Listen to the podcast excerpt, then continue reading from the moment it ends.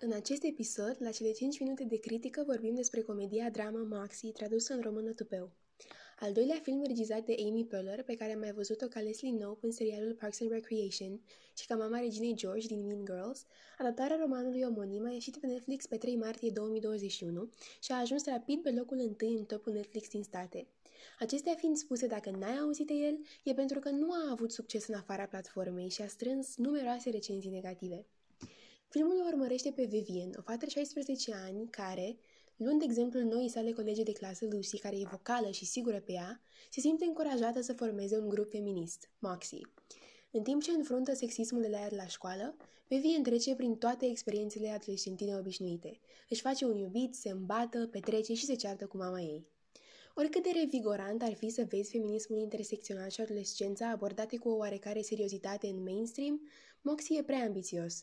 Caută să atingă toate straturile acestor două teme și ajunge în punctul în care doar asta are timp să facă, să le atingă superficial, fără să meargă vreodată în profunzime.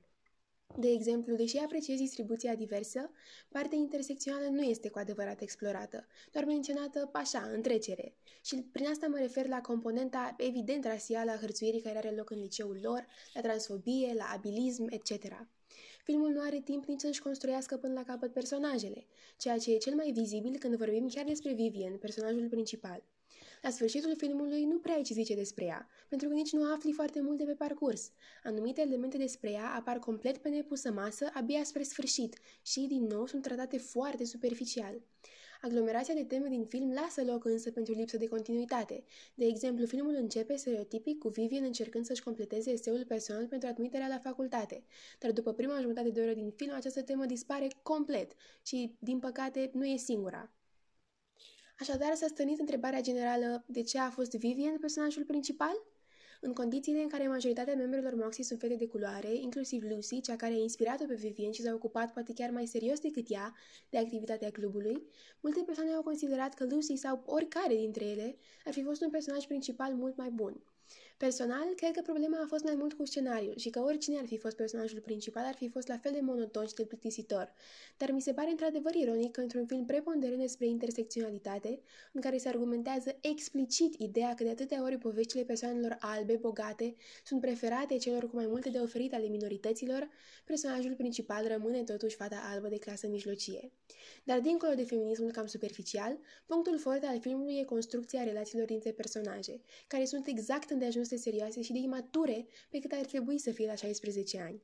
Prietenia care se leagă între membrele Moxie a fost partea mea preferată a filmului de departe, iar relația dintre Vivian și iubitul ei Seth e și ea drăguț de urmărit, deși opinia generală spune pe bună dreptate că Seth merita mai mult.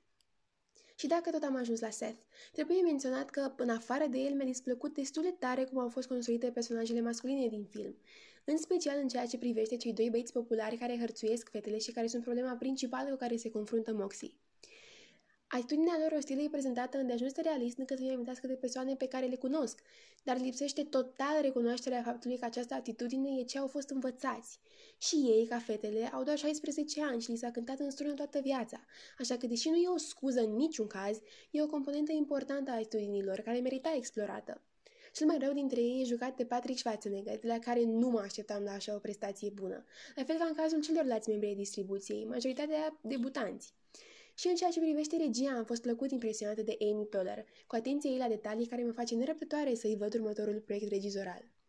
Până la urmă, Moxie nu e genul de film pe care îl revezi sau care devine filmul tău preferat, dar e o tentativă bună de film pentru adolescenți care chiar abordează teme serioase și asta în momentul de față e de ajuns.